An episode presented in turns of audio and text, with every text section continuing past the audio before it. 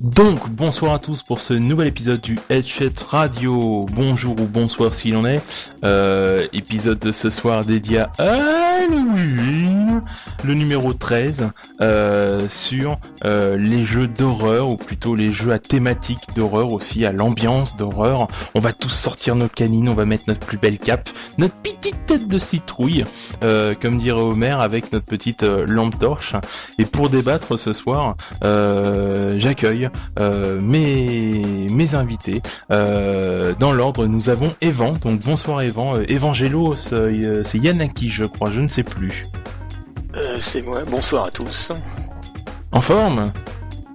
Ouais, ouais, impeccable. Je viens de me lever, je suis tout beau, tout frais pour le headset radio, tranquille. Eh ouais, c'est ça les vampires, hein. ça dort le jour, ça boit la nuit. Ouais, ouais, ouais, ouais. Bref, euh, bah écoute, euh, content de te retrouver, Evan. Euh, on a aussi ce soir donc euh, le retour de Perchu, Perchu qui reste euh, ici. Euh, je l'ai réveillé de la crypte cet après-midi. Comment ça va, Perchu? Ça va, ça va, je viens tout juste d'arriver. Et voilà, toujours en forme, toujours, toujours. Euh, on a également euh, P4C, P4C, comment vas-tu? Eh ben ça va bien. hein. J'ai vu la lumière, je suis rentré. Ah, monsieur préfère la lumière. Nous autres, on n'aime pas trop ça, mais euh, t'es plutôt euh, chasseur de vampires. On va peut-être se méfier un petit peu quand même.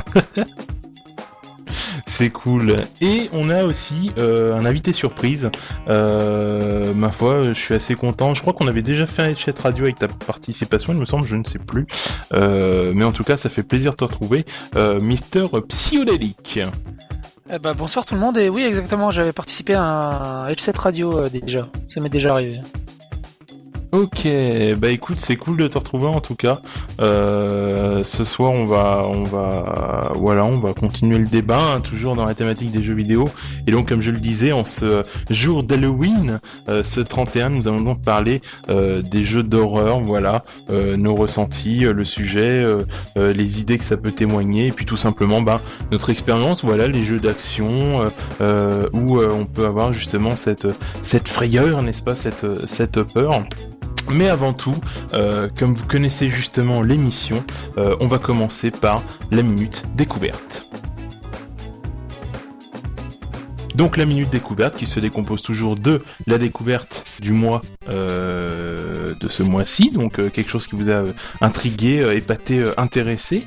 Et je tiens à commencer, bah, tout simplement on va le faire dans l'ordre. Je vais commencer par Evan. Donc tu as donc une minute pour nous dire la découverte de ce mois-ci. Oh, alors là, je sais vraiment pas du tout comment meubler cette minute découverte. Euh, Qu'est-ce que j'ai découvert qui est lié aux jeux vidéo, c'est ça? N'importe quoi. Alors, ça peut être le jeu vidéo, une recette de cuisine, un- une technique euh, d'art martial, euh, n'importe quoi. Là, vraiment une minute découverte. Je t'ai dit, waouh, c'est incroyable, je ne m'y attendais pas. Ou alors, ça peut être aussi une minute coup de gueule, voilà. Ouais, euh, coup de gueule, tiens, euh, ça me plaît bien ça.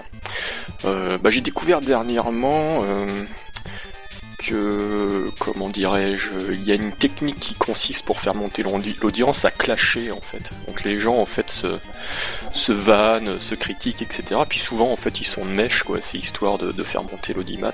Ce qui est intéressant c'est que dans la, la gamosphère, donc un peu les youtubeurs, etc.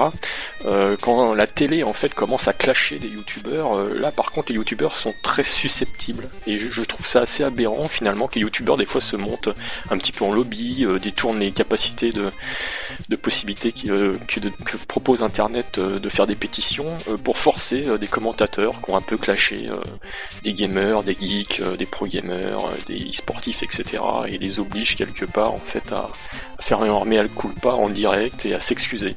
Je trouve que c'est pas très c'est pas très loyal en fait. voilà. C'est un peu mon coup de gueule quoi. D'accord, d'accord, d'accord. Donc je pense que nous avons tout de suite compris de quelle chaîne, euh, à quelle chaîne tu faisais allusion, n'est-ce pas? Une chaîne, où nous avons un logo euh, additionnel en mathématiques, euh, qui est donc un canal effectivement, et où nous avions eu ce clash. Malheureusement, voilà, c'est ce qu'on observe, et, c'est un coup gueule de ta part que, je comprends tout à fait. Et bien maintenant, nous avons le minute découverte de Perchu. Voilà, Monsieur Perchu, une minute, bah, top chrono. Alors moi, bah moi j'ai découvert deux choses. Euh, donc je vais passer vite fait sur la première, c'est sur euh, Bayonetta, le premier que j'ai testé sur Wii U et euh, j'ai été très agréablement surpris. Mais euh, le deuxième découverte, c'est une découverte d'hier. C'est via les soldes sur Steam pour Halloween justement. Il y a un jeu que, que j'ai vu qui s'appelle Speedrunners. Et je dois avouer que je suis complètement tombé sur le charme. C'est euh, dans le concept, c'est tu dois courir. T'as des obstacles, tu dois les éviter, mais le, le concept de base c'est du micro machine. Et comme tu peux jouer en ligne, c'est super fun avec des potes. Et est-ce que tu peux customiser justement ton euh, avatar, ton personnage? Alors non, t'as que euh, pour l'instant, je crois que j'ai vu 8 ou 10 avatars euh, parce que j'ai commencé hier donc j'ai pas j'ai pas retenu tout mais t'as 8 ou 10 avatars. Euh, la moitié fait partie d'une team, l'autre moitié fait partie d'une autre team et quand tu gagnes des points, tu gagnes des points pour l'équipe. Et t'as des, des points pour les équipes qui sont faites sur le sur les serveurs du jeu. Mais euh, mais le jeu est vraiment très fun, très agréable. Euh, par contre, il est encore complètement buggé parce que c'est du, du accès anticipé. Ça, c'est D'accord. Donc il n'y a problème. pas de. Mais euh, je pense que quand il sortira, il sera très intéressant. D'accord. Donc il n'y a pas pour l'instant de mode histoire ou c'est surtout pour jouer à plusieurs en fait. Oui, c'est ça. C'est, c'est- enfin, il est vraiment prévu pour être du multiplayer. Tu peux choper des armes pour euh, pour essayer d'attaquer les ennemis. T'as des pièges à mettre en place euh, sur le sur la route. Les premiers, tu peux euh, tu peux obliger les autres à passer par un chemin un peu plus long, un peu plus sûr de gagner. D'accord. D'accord, d'accord. Et à combien est ce jeu? Puisque les soldes de Steam, euh, nous Alors, connaissons tous les soldes de Steam. Do- Normalement, il est à 10 euros et là, actuellement, il est à 2,50 euros. Cadeau C'est le prix de deux baguettes. Et attends, c'est pas tout parce qu'en fait t'as une offre que 4 quatre jeux puisque c'est un jeu que tu joues à plusieurs et les 4 jeux sont à 7 euros. Hmm, D'accord, donc pour en gros euh, une dizaine d'euros, tu as tout. C'est très bien, c'est pas mal. Donc tu dis Speedrunners. Ouais. Très bien, j'en prends bonne note. Donc euh, ceux qui nous écoutent, je pense que vous êtes pas mal aussi à prendre sur Steam. euh, et dans 3-4 mois, vous dire Ah mon dieu, j'ai acheté autant de jeux. Mais oui, petit innocent, tu as acheté autant de jeux. ah, Steam t'as eu. Mais euh, il y a toujours un moyen d'avoir de très bons jeux euh, à coût à coût moindre euh, sur le sur le PC. Bah, merci Perchu pour cette découverte. Euh, nous passons donc à la minute découverte de Mister euh, P4C. Ah oui, alors. Euh, moi, ce que j'ai découvert, mais pour une fois, c'est pas du jeu vidéo, parce que du jeu vidéo, j'en ai plein et j'ai pas le temps d'y jouer. Euh, en fait, j'ai découvert Netflix, euh, donc je connaissais de nom euh, le service américain de VOD, et donc là, il est arrivé en France il y a pas longtemps, je crois, euh, le 16 septembre. Et bah, j'ai commencé à m'y mettre et j'ai découvert deux séries. Donc une série qui va justement correspondre un peu au thème de la soirée par rapport à Halloween. Donc il y a American Horror Story qui est en fait une série qui euh, se passe dans une maison sur laquelle il y a eu plusieurs crimes. Et actuellement il y a des résidents qui revivent un petit peu les anciens crimes euh, à l'heure actuelle. Et à chaque fois, à chaque épisode c'est un, système un peu différent. Donc ça c'est pas mal. Et là, là actuellement la série coup de cœur que je regarde donc je suis à la saison 2 actuellement c'est euh, une série qui s'appelle Orange is the New Black qui est une série justement produite par Netflix. Et c'est euh, la créatrice de la série Weeds euh, qui est une série qui a pas mal marché euh, sur une mère qui doit vendre de, l'herbe pour euh, un petit peu survenir à, ses besoins et à ceux- de sa famille. Et là, en fait, c'est uniquement deux femmes dans lequel euh, en fait c'est des délinquantes qui ont fait plus ou moins de délits. Et il y a une, euh, une femme qui euh, en fait à un moment donné dans sa jeunesse a fait passer une de la drogue euh, par euh, avion et s'est fait choper. Et donc maintenant est rattrapée par son passé et doit passer un an en prison. Et donc en fait c'est un peu une bourgeoise qui se retrouve en prison avec l'humour de Weeds euh, de la série. Et c'est vraiment pas mal parce que là actuellement on est à la saison 2 et, et je trouve que c'est une série assez intéressante. D'accord, d'accord, d'accord. Et euh, concernant Netflix, alors euh, ça fonctionne par abonnement, euh, par paiement? Comment ça se passe? Ouais, bah en fait Netflix déjà t'as un mois de, test gratuit. Donc là actuellement moi je suis encore en test de, gratuit donc j'ai pas rien à payer. Et là je l'ai installé sur la PS4 donc t'as fait une, t'as une application, t'as juste à brancher, euh, être branché sur le net. Et à partir de là bah tu peux regarder toutes les séries que tu veux et t'as deux connexions simultanées euh, pour un seul compte. Donc c'est à partir c'est 7 euros je crois, 7, 7 ou 8 euros. Et donc tu peux regarder bah, d'un côté euh, une série sur la télé et puis à l'autre côté tu peux regarder sur ton PC ou ton iPad ou ta ou ton téléphone bah, une autre série ou un film ou autre. D'accord. Et le paiement est par, euh, par écran, il me semble. Je crois qu'il y a un forfait 3 écrans, 4 écrans, je ne sais plus. Ouais, c'est un forfait un écran, deux écrans, et l'autre c'est trois écrans avec possibilité d'avoir des films en Full HD 4K et autres. Mais moi je trouve le forfait le plus adapté c'est celui à deux, à deux écrans avec de la Full HD euh, et qui a 7, 7 ou 8 euros je crois. D'accord, donc c'est le forfait de base finalement. Non, forfait de base t'as un seul écran. D'accord, d'accord, d'accord. Et ça s'adapte donc sur tablette, PS4, enfin vraiment. euh, D'accord. Ouais ouais, surtout tous les médias euh, sur lesquels tu peux installer l'appli en fait. La forfait un seul écran, c'est du SD. Ouais, exactement. D'accord, d'accord, d'accord. Mais euh, tu le recommandes le Netflix? Ah bah en fait j'ai testé Canal Play Infinity et Netflix et Canal Play Infinity je l'ai mis sur Xbox 360 ça ramait euh, pas possible l'application et euh, Netflix sur euh, PS4 c'était impeccable et c'était il y a pas de aucun problème il y a pas de coupure c'est impec. D'accord. Mais alors moi j'ai une question, c'est vrai que cette minute découverte est un peu longue, mais j'ai une question quand même. Pourquoi Netflix quand on peut l'avoir gratuit sur internet? Alors tu peux l'avoir gratuit peut-être sur internet mais moi je ce que j'arrive à faire c'est que j'arrive aussi à récupérer avec mon compte euh, Netflix France à passer par les serveurs euh, américains via un plugin euh, pour un navigateur et je chope aussi la ludothèque de chez Netflix américaine. D'accord, donc c'est vraiment le petit plus, mais c'est de... est-ce que ça c'est spécifique parce que tu as installé quelque chose ou tout le monde peut le faire? Est-ce que finalement c'est le petit avantage que peut avoir la personne lambda? Bah en fait c'est juste un plugin sous Chrome ou sur Firefox donc tu, à partir du moment où tu connais le nom du plugin tu fais installer dans les magasins de plugins Firefox et après tu as juste un bouton à cliquer pour euh, te connecter. D'accord, donc Netflix c'est le bien. Ouais voilà, après euh, moi j'avais un abonnement euh, pour télécharger via des réseaux euh, plus ou moins obscurs on va dire et euh, là j'ai trouvé une solution euh, libre, euh, légale et ça me convient tout à fait et voilà c'est je trouve ça assez cool au moins je, je suis plus en, euh, enclin avec ma fin, plus en confiance, on va dire plus enfin par rapport à mon état d'esprit par rapport au piratage ou autre. Plus en respect. D'accord. Voilà, je suis un peu plus zen, on va dire.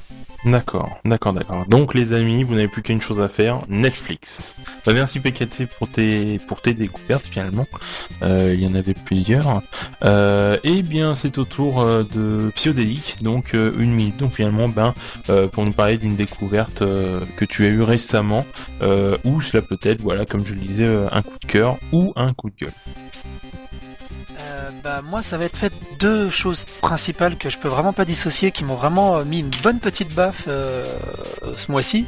C'est d'abord le nouvel macOS Yosemite en fait qui est totalement gratuit, qui, qui rajoute davantage de connectivité avec le téléphone, avec l'iPhone.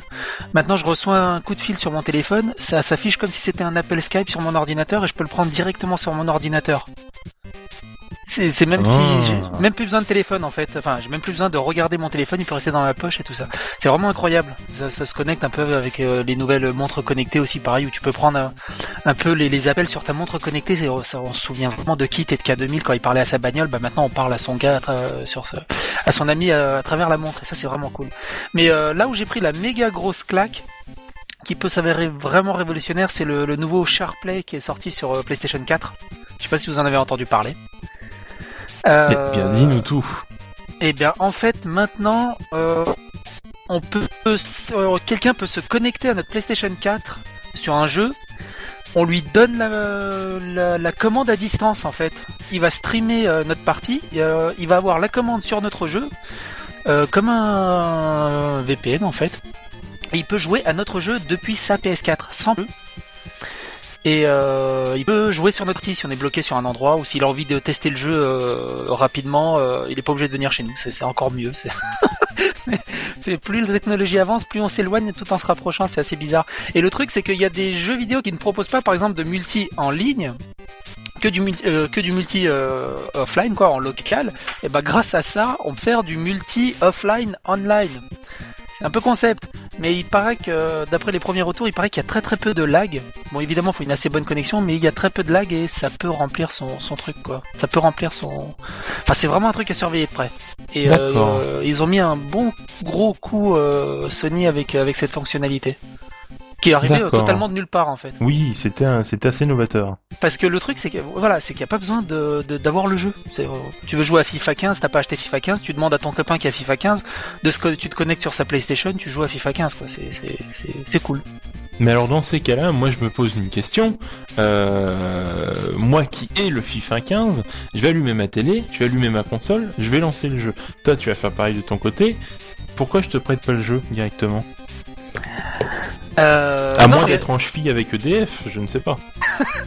Non, mais c'est vraiment occasionnellement, par exemple, ou sur un jeu qui est très difficile, t'arrives pas à passer un niveau, t'as un copain qui est en vocal avec toi, bah, il dit bah, passe-moi la commande, je vais te passer ce niveau-là, ou, euh, ou ainsi de suite. Après, je sais pas toutes les possibilités qui pourraient être offertes ou qui seraient intéressantes, mais euh, voilà. On, maintenant, on peut streamer des jeux, mais le mec, il peut aussi prendre le contrôle à distance euh, de ta console pour euh, pour jouer. C'est assez novateur et je trouve que c'est c'est, enfin, je vois ça vraiment d'un bon oeil. Ça, ça peut aller vers une espèce de, de, comment dire, de partage familial, de plus facile en fait. Et son Il- stream, on peut le mettre sur YouTube, par exemple. Euh, ça, je sais pas après. Mais déjà, on, on le stream sur notre console à nous en fait pour pouvoir jouer. D'accord. Ah, ouais. D'accord. En gros, c'est Skynet, quoi. C'est ça, c'est à peu près ça. Le Ouais, truc, c'est qu'on on va vers une licence, euh, voilà, de, on peut prêter, pas prêter, mais ils peuvent profiter de notre licence en fait, parce que maintenant on n'achète même plus des jeux, on achète des licences d'utilisation quasiment. Et euh, c'est bien. Tout à fait. Bah de toute façon, les jeux 3DS, je dirais tout le temps, cette petite ligne dans l'espèce de petit bout de papier qu'on appelle euh, notice, bref, où il y a écrit ce logiciel. Ce n'est plus un jeu, c'est un logiciel, mesdames et messieurs. Mesdames et messieurs, c'est un Exactement. logiciel. Et, euh, et vu qu'il y a de plus en plus de jeux sont totalement dématérialisés, bah ça permet de pas de prêter, mais au moins de faire essayer les jeux à, à des copains. Oui, puisque c'est vrai que les jeux téléchargés, à moins de prêter ta console, euh, tu as téléchargé euh, euh, Don't Starve ou que sais-je, même si Don't Starve c'est uniquement PC, je crois, donc je dis du caca. Mais les jeux téléchargés, tu ne peux pas les prêter à moins de prêter ta console. Je pense pas que tu veuilles prêter ta PS4 comme ça. Voilà. Exactement. Donc c'est pas mal. Donc euh, tu me dis c'est shareware, c'est cela? Shareplay, Shareplay. Sharplay, shareware, n'importe Shareplay. quoi. Après, après j'ai j'ai un, j'ai un anglais à chier, hein. c'est Shareplay de Shareware. Ah puis moi je maîtrise pas l'anglais non plus, donc ça va tourner rond. C'est sorti avec la dernière mise à jour de la, de la PlayStation 4.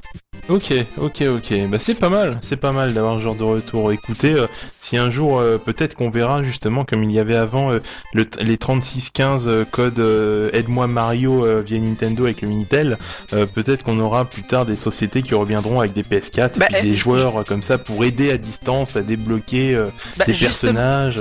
Juste pour rajouter, ça commence déjà à gueuler, pour te dire, ça commence déjà à gueuler sur les communautés, euh, surtout pour les chasseurs de succès, de trophées, de platine et de tout ça, parce qu'ils se disent, le mec, euh, tous les succès, il va les faire faire par quelqu'un d'autre, et après il va dire, ouais, c'est moi, t'as vu, je suis le plus fort. On va même plus être sûr si c'est bien la personne euh, elle-même qui a fait les succès.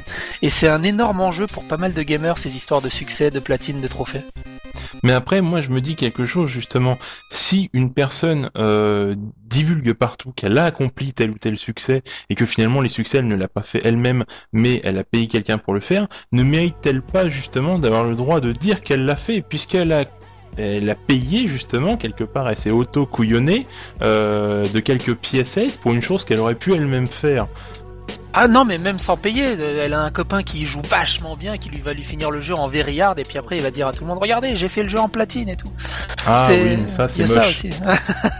Ça, c'est ça, ça le truc. Ça c'est tellement moche, voilà mesdames et messieurs, quand vous ayez les, les C'est cartes moche Pokémon à la récré, voilà, c'est très moche d'avoir des amis, C'est très n'ayez très pas moche d'avoir des amis.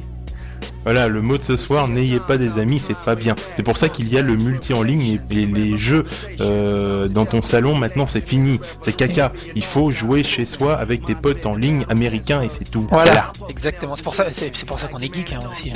C'est c'est ça, voilà, on, est, on, on ne sort plus, on nous force à ne plus sortir de chez nous, mais avoir des copains à l'autre bout du monde, tandis que tu pourras aller t'acheter un pain au chocolat avec ton pote à côté, c'est terminé. Voilà.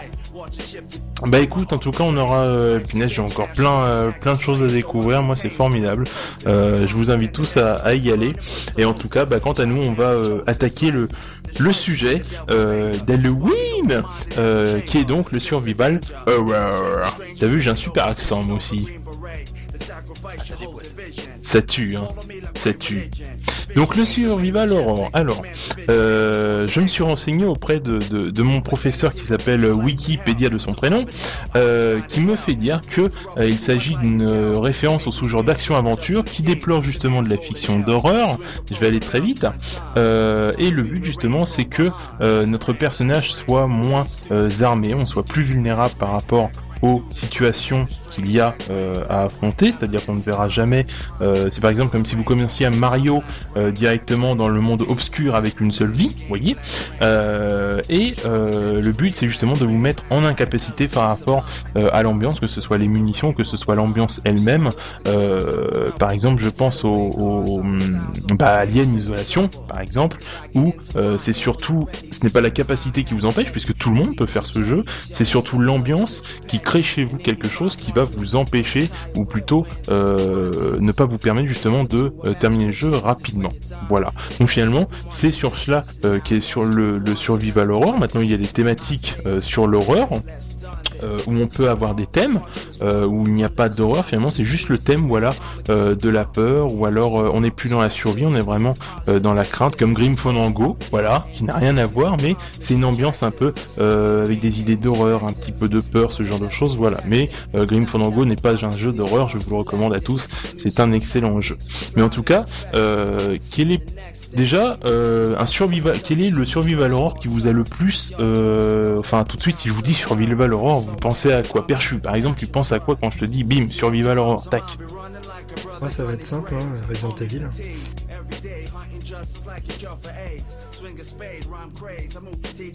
Je crois qu'il veut que tu développes.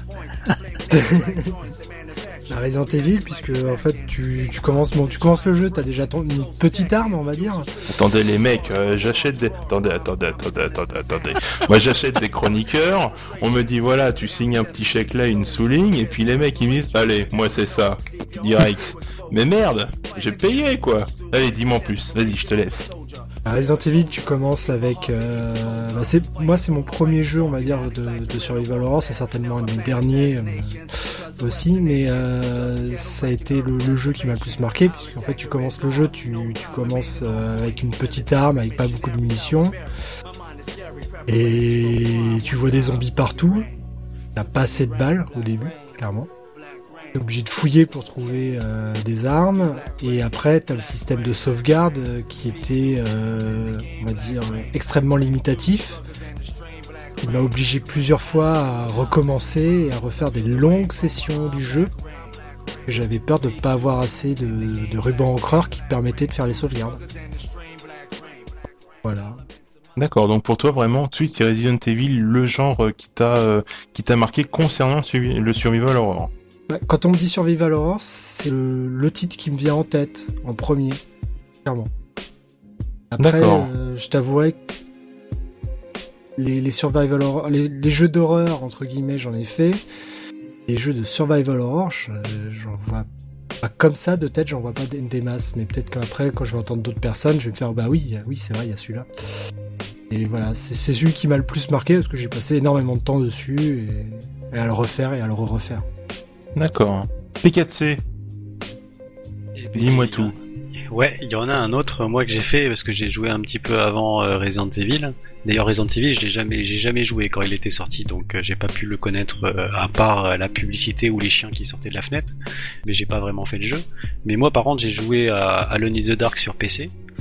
Et en fait, ce jeu-là, pour moi, c'était un survival horror parce que d'une part, il y avait très peu d'indications sur ce qu'il fallait faire. On se retrouvait dans un grenier, on avançait dès la première scène, on avait un zombie qui nous euh, agressait et je savais même pas comment il savait, il fallait me servir de mes touches pour euh, me défendre. Donc à chaque fois ce jeu, je savais très bien que euh, en 3-4 minutes, j'étais mort parce que j'allais tout le temps au mauvais endroit et je savais que j'allais tomber sur une créature ou je crois qu'il y avait aussi une plante carnivore qui dans l'escalier qui, qui te chopait et tu mourais instantanément et à chaque fois il fallait recommencer et donc moi ce qui m'énervait c'est que je comprenais pas comment il fallait survivre dans ce jeu et ce qu'il fallait faire.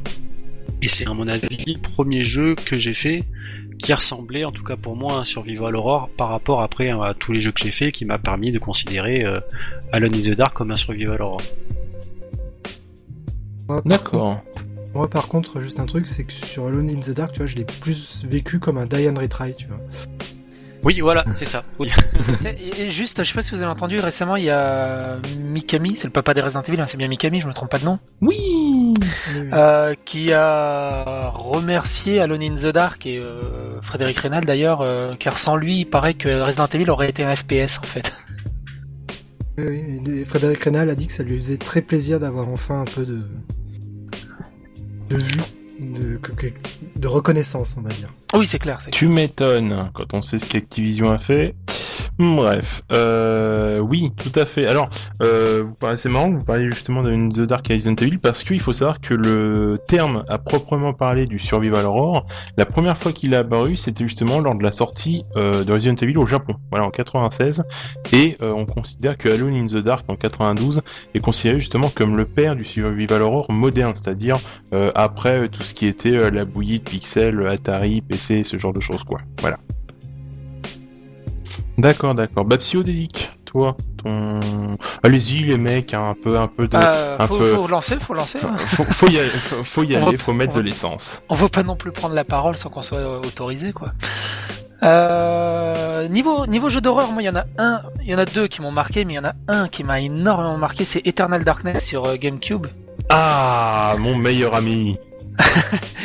Euh, parce que il a bousculé un peu euh, les codes des survival, des horror. Il y a eu Resident Evil 1, 2, 3, on commençait à, à s'habituer en fait à la recette, et là il est arrivé et il a utilisé d'autres choses pour faire peur aux joueurs.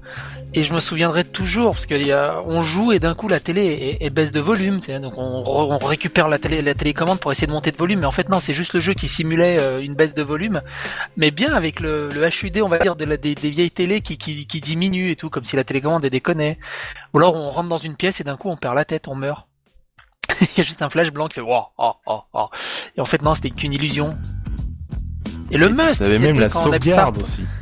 Oui, c'est ça, c'est qu'on appuie sur Start pour ouais, sauvegarde parce que là ça va être le boss, ça va être dur. On appuie sur sauvegarde, on va sur le menu sauvegarder et là il y avait écrit euh, effacement de la sauvegarde en cours, veuillez patienter. On fait quoi? Non, c'est pas possible. Euh, euh, c'est vraiment des, moments anthologiques que j'ai vécu avec ce jeu. Et, après sur un autre jeu en fait qui m'a énormément mis une bonne, c'était à la sortie de la 360, c'était Condamned qui maintenant a très très mal vieilli, mais à l'époque euh, il envoyait vraiment du lourd et était très beau avec euh, une IA des ennemis euh, très novatrice et qui était un véritable FPS d'horreur mais d'ambiance. C'est c'est très rare les jeux où je me surprends à doser le joystick quand je passe d'une pièce à l'autre. C'est- J'y vais tout doucement, je dose les deux joysticks, que ce soit le, le caméra ou le personnage, j'y vais tout doucement et euh, j'ai crisé comme pas possible euh, sur ce sur ce jeu-là avec un ami quoi. C'est deux jeux que je pourrais euh, garder en tant que survival horror. D'accord, Condemn qui était édité par Sega, je crois, ou Capcom, je sais plus. Sega, ouais, Sega. Sega. Ok. Un des rares bons jeux qu'ils ont fait. Ça, c'est une autre histoire. Non, ils ont fait des bons jeux quand même. ils ont fait, euh, ils ont fait bass fishing quand même. Bon, oui, voilà, oui, c'est sûr. Il y a eu une époque, quoi. Ils ont permis Shenmue. Euh, Le 1 et le 2 en tout cas. Bref. Euh, ok, ok. Ah bah Eternal Darkness. C'est vrai que ce jeu, pour, pour la petite histoire, moi, lorsque j'ai eu justement la sauvegarde, euh, j'ai arrêté le jeu. Parce que ça m'avait tellement dégoûté. Et c'est vrai en plus. Ça m'avait tellement ragé que euh, j'ai arrêté le jeu. J'ai dit allez fuck, c'est bon, je change de jeu. Donc à ce moment-là, j'avais reçu en plus le Budokai 2 sur GameCube. Enfin, improbable, tu vois, on change complètement autre chose. Et euh, un jour, je me suis dit, putain, faut que je m'y remette quand même. En fait, la sauvegarde, je l'avais encore, j'avais rien compris que c'était. Voilà, que c'était. euh, Oui, fallait vraiment ce jeu, ce jeu de troll. Ou alors euh, t'as un blue screen, tu sais, un blue screen informatique Oui. aussi. Enfin, il y a plein, plein, plein de trucs qui te font complètement halluciner. Il y a, il y a même des glitches. Tu sais, tu rentres dans une pièce, d'un coup ton jeu il va se bloquer, t'auras des glitches graphiques, et comme si ton jeu il avait planté. Tu sais, le CD quand il plante. Oui, oui, oui, oui. Là, tu dis, je touche la GameCube, je la touche pas, je fais quoi T'attends C'est 10 dit. secondes et, euh, et euh, ouf, c'était qu'une illusion, ça va. Mais euh, ça, j'aimerais bien qu'ils le refassent dans un, dans un, dans un futur jeu, quoi. C'est-à-dire qu'en fait, le jeu arrivait non plus euh, à effrayer ton personnage et euh, toi te, te toucher parce que tu incarnais un personnage finalement, mais il te touchait directement. Ton personnage n'avait rien à voir, c'était toi en tant que Joueur, personne ouais. et nous en tant que Il voilà. le joueur directement. C'était directement toi. Et là, c'était novateur parce que, euh, voilà, tu le vivais. Comme tu disais, tu montes le son avec tes télécommandes, tu dis putain, c'est quoi, c'est quoi ce machin-là? Puis C'est là que tu commences à te dire à certains moments, tu dis putain, c'est moi qui flippe ou il y a un truc quoi. Tu commences à péter un câble. Et tu commences à te poser des questions en tant que personne, non plus en tant que joueur. Quoi. Tu te retournes, tu regardes derrière toi, tu te dis attends, il Et, y a euh, cette lumière. Le truc qui est fou, c'est aussi jouait, on jouait dans le noir et il y avait des mouches sur l'écran. On commence à chasser les mouches, mais non, non, les mouches elles sont dans le jeu. Il y a plein de petits trucs dans ce jeu qui, qui, qui, qui, qui, enfin qui, voilà, qui, qui ont marqué énormément de joueurs en fait. Et ce jeu est encore euh, faisable. Alors euh, euh, sur, euh, moi je vous conseille un grand écran. Euh, après sur les télés qu'on a maintenant, euh, ça a pas mal vieilli, mais disons que Oui. c'est pas la même chose. Mais c'est vrai que quand on avait la grosse télé cathodique dans la salle à manger, tu vois, puis qu'on se permettait de jouer tout ça même le soir ou tout ça, et puis que t'avais ce genre de choses sur ton jeu, tu flippes. Et Oui, c'est c'est- c'est- c'est ça le problème, c'est que certains jeux ont, il y a certains jeux qui ont mal vieilli. C'est sûr qu'on lance Alone in the Dark maintenant. euh, Tu dis où ça que ça fait peur. Enfin, comment on faisait pour flipper euh, notre maman euh, devant un truc pareil. Par contre, tu vois, t'as as les Resident Evil, euh, le remake sur GameCube, lui, il a pas vieilli d'un poil. Il est tellement propre que tu le refais maintenant, il est bien. Tout à fait, il Bah, passe encore très bien. Et il le ressort parce que. Oui, et ils font un remake du exactement remake, ouais. pareil- ouais, ouais, ouais, c'est ça, exactement pareil, seulement euh, au, au goût du jour, puis pour se mettre un peu de pognon dans les, dans les caisses. Mais euh, voilà, c'est euh, c'est la preuve qu'elle en avait dans le beat, cette petite, elle en avait dans le bide. D'accord, d'accord. Et euh, monsieur Evan, Présent. qu'avez- qu'avez-vous à dire sur euh, le Survival Horror en vous concerne Hum, c'est délicat parce que moi j'ai arrêté les consoles vers les 16 bits et c'est vrai que en termes de d'immersion, euh, d'ambiance, etc.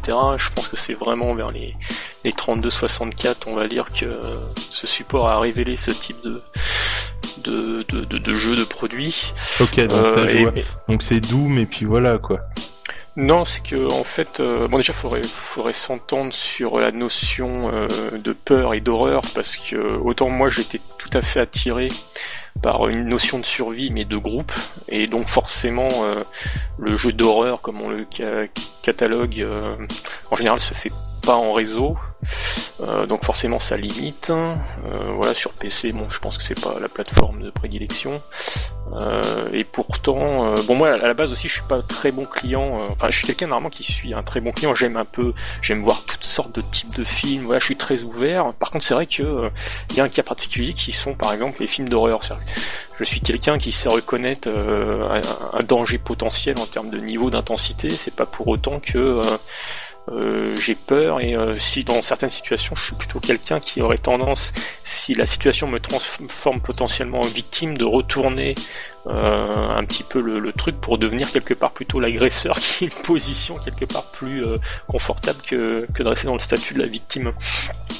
Donc euh, je suis pas trop client de ce genre de truc euh, et pourtant euh, moi ce que j'aime c'est vraiment la survie de groupe et du coup c'est plutôt un manga euh, vidéo, un dessin animé en fait qui m'a quelque part pas forcément réconcilié avec le genre mais qui m'a apporté ce que j'adore en fait c'est la psychologie de la survie de groupe avec les interactions entre les personnages et c'est le manga vidéo High School of the Death voilà qui met en fait dans une on va dire des, des lycéens ou des collégiens dans un, dans un établissement scolaire euh, entouré de, de, collègues, de, de camarades qui, qui, se, qui mutent en fait en, zombies, en morts-vivants et ils doivent survivre. Et donc il y a toute une notion de survie de groupe. Et donc c'est vrai que le- les mangas vidéo depuis 2010-2011 euh, ont vraiment intégré des grosses qualités de, de psychologie dans leurs personnages et euh, je trouve que c'est une œuvre euh, qui, qui est béton et qui m'a un petit peu réconcilié en fait avec ça.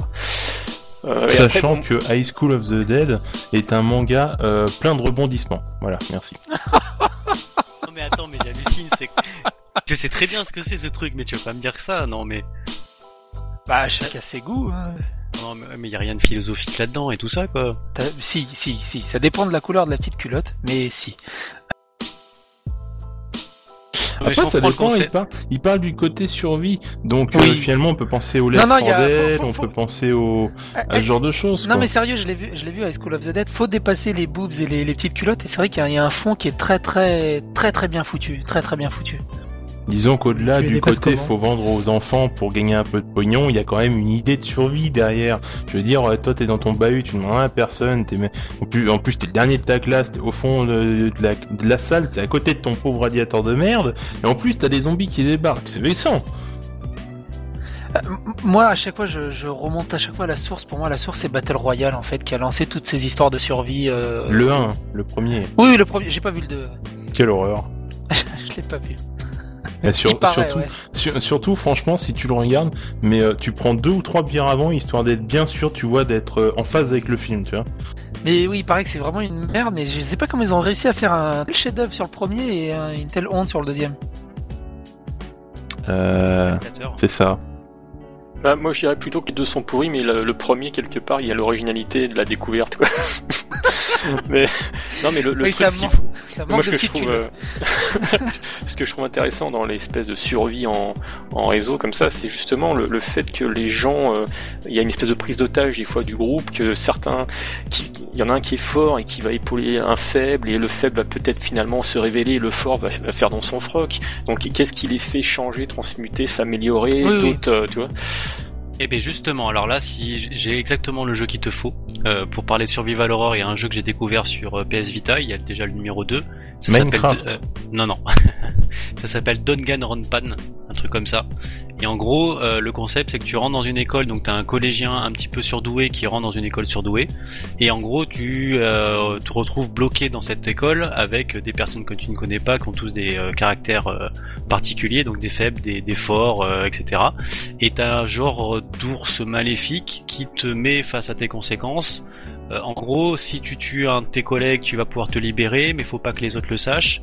Et en gros, bah, tout le monde est finalement méfiant de l'un et de l'autre, mais en même temps, ils doivent euh, monter un groupe pour se, pour trouver qui peut être le tueur dans le, bah, le groupe des, collégiens. Et ça, ça pourrait te plaire justement ce type de jeu justement, par rapport à la survie et justement par rapport au thème également de l'émission, mais par rapport à ce que tu me dis sur le sur la survie de groupe. Si t'as pas de PS Vita, tu peux aussi mater l'animé qui est en fait l'histoire du premier euh, dans le Carompa. Sinon, t'as Lost et puis Colanta aussi. Mais il n'y a pas de zombies. Il y a une ombre, mais c'est tout. Ma question, c'est est-ce que ça joue à plusieurs? Et non, ça joue tout seul. Et voilà, c'est- ça c'est une problématique en fait. Mais euh, en fait, t'as très peu de jeux qui vont être multijoueurs en, en Ouais, qui font peur, parce ouais, que c'est clair. parce que tout simplement que quand t'es à plusieurs, tu peux te rassurer par rapport à la personne qui est à côté. Tandis que quand t'es tout seul, en fait, tu vas être vraiment tout seul. Bah, Donc, tu c'est plus vois. facile de te porter le, le stress et donc d'amener la, la notion de peur sur toi. Bah, tu le vois parfaitement avec Dead Space, euh, le premier où t'étais tout seul, euh, chier dans ton froc, et Dead Space 3 où il y a plus rien. T'avances avec une scie sauteuse et tu, tu zigouilles tout le monde en coop. Mais après, tu vois, tu prends euh, des jeux type Minecraft, Seven Day to Die, où je- certainement il y en a plein d'autres dans le même style, mais c'est les deux que je connais. Tu prends les premières heures de jeu, c'est exactement ça, c'est du survival horror, puisqu'en fait t'as des monstres qui sont là pour te tuer. Et il faut que tu apprennes à le milieu, il faut que tu trouves les, items de façon à pouvoir t'améliorer, à pouvoir avoir des armes, etc. etc. Mais au bout d'un moment, bah, c'est plus réellement de la survie, puisque en fait t'es es complètement en train de vivre et t'as suffisamment de matériel pour pour vivre complètement. C'est-à-dire que tu vas dans la rue, tu vois un zombie, tu lui dis bonjour, ce n'est que ton voisin, tu retournes chez toi, tu ouvres ton journal, tu bois un café, la vie continue.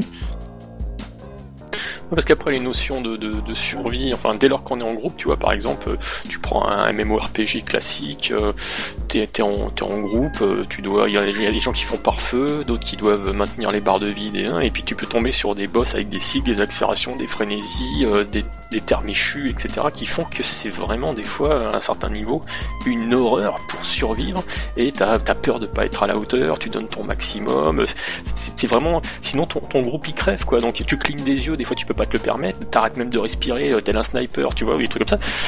Voilà, donc quelque part il y a des jeux qui ne sont pas, euh, enfin des, services en ligne ou des trucs comme ça qui ne sont pas forcément axés euh, survival horror ou qui te mettent dans des ambiances comme ça ou dans une immersion particulière, mais qui ont en fait un petit peu tous les, euh, enfin qui te mettent dans le même état en fait que peut procurer ce genre de truc quoi. Avec la notion multijoueur bien entendu. Et d'ailleurs, je pense à ça, mais finalement, pour vous, euh, qu'est-ce que, euh, est-ce que vous pensez qu'un survival horror est peut-être, euh, est-ce que vous, in- est-ce que vous, vous vous sentez plus intrigué euh, et surtout plus dedans lorsque vous faites un survival horror PC ou un survival horror console? Je- Personnellement, j'en ai rien à foutre. Ça, ça change rien. Au revoir, merci d'avoir si bonne. Non, Ah, par mais contre, je veux dire, c'est. C'est que je sois devant la télé ou devant mon PC, ça va être la. Enfin, je vais... c'est- en fait, c'est le... c'est plus l'aventure que va m'amener le... le jeu. Au bout d'un moment, tu oublies les commandes que t'as dans les mains, quoi. Tu vis ton truc, quoi. Voilà, mais c'est le. Il faut que, en fait, il faut que le jeu arrive à m'amener dans son dans son délire. C'est tout. Que je sois sur PC ou sur console, il faut juste qu'il m'amène petit à petit au truc et que je, je me sente de plus en plus impliqué dans l'histoire. D'accord, parce que le fait justement que ce soit console et donc qu'il y ait moins de touches, euh, enfin t'as ta petite manette, donc euh, voilà déjà ça, ça rapproche, t'as pas une souris, t'as pas un clavier ou autre. Euh, Est-ce que justement une console n'aurait pas plus de facilité à te faire euh, te, te, te faire flipper? Parce que d'ailleurs dans le débat vous êtes parti euh, très vite sur le survival horror, parce que je vous avais un peu aiguillé là-dessus, mais c'est vrai que euh, on a survival horror parce que tout de suite dans l'horreur on a la survie.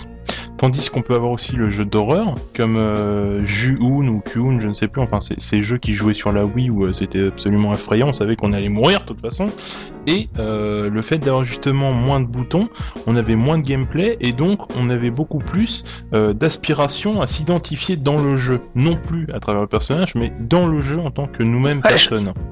Je pense que c'est pas totalement faux parce que, enfin, ça dépend des, des- des installations de chacun, mais on, on- je vis mieux mon jeu dans mon gros canapé en cuir devant ma grosse télé tranquillement euh, affalée dedans que sur ma chaise de bureau en fait sur Voilà. mon écran d'ordinateur. Voilà, c'est ça. Est-ce que le fait que ce soit, on soit plus installé, on est mieux La chaise fait du jeu vidéo, très bien. Ouais, c'est clair, c'est clair. Un Euh, bon siège prime surtout. Bah, moi, moi, j'avoue que en termes d'immersion, euh, effectivement, peut-être du monojoueur dans ce type de, de produit, je, je tenterais bien un jour où euh, il y a une démocratisation euh, des Oculus, des Omni, etc. ah, Parce oui, que oui. pour moi, il y a une alchimie qui se fait pas avec ce cet outil qui est euh, l'informatique ou les consoles. Il y a, il y a trop de recul. On n'est pas dans on n'est pas dans l'expérimentation complètement. Donc déjà, je suis quelqu'un qui a du mal à avoir peur euh, dans le monde réel dehors. Donc si en plus euh, il y a du recul euh, qui me met à l'abri de toute euh, cause à effet, tu vois, c'est c'est vraiment Ah oui. quoi. Moi, par contre, je suis très, très, très. J'ai super peur facilement, quoi. Je, je, je me refuse même de regarder des films d'horreur trop horreur, parce qu'après, je pourrais même plus dormir, en fait. C'est, je suis hyper influençable de ce côté-là, quoi. Je, je sursaute pour un rien. Je, je vis l'aventure, quoi. C'est, un truc de Monsieur dingue. Delic, tu seras là pour le pour la convention Edge Oui, oui, je serai, je serai là.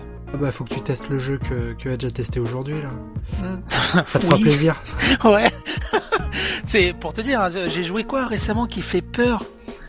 Ça fait même pas peur. Destiny, j'ai joué à Destiny récemment et à un moment on, on est dans une mission où il y a quasiment pas de lumière. En fait, on est vraiment dans une obscurité de fou. On a juste sa petite lampe torche et il y a des, on se fait agresser par des espèces de zombies justement. Mais euh, vraiment, ils nous agressent. J'ai fini la mission, j'avais les mains moites, quoi. C'est, c'est, euh, je suis très très, enfin voilà, vous avez compris le truc. C'est les jeux qui font peur, euh, j'ai vraiment du mal.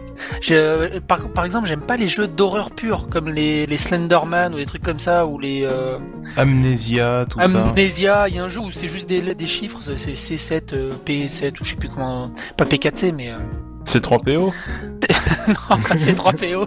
Il y a un Ah, jeu d'horreur où il y a juste en trois lettres comme ça. C'est c'est- CSP, mais par contre, faut pas confondre Amnesia avec ce genre de jeu, parce qu'Amnesia, c'est un jeu qui joue sur le fait que tu n'as pas d'armes. Et ça, c'est un jeu de survival Ouais, horror, Amnesia parce que- encore c'est différent, ouais.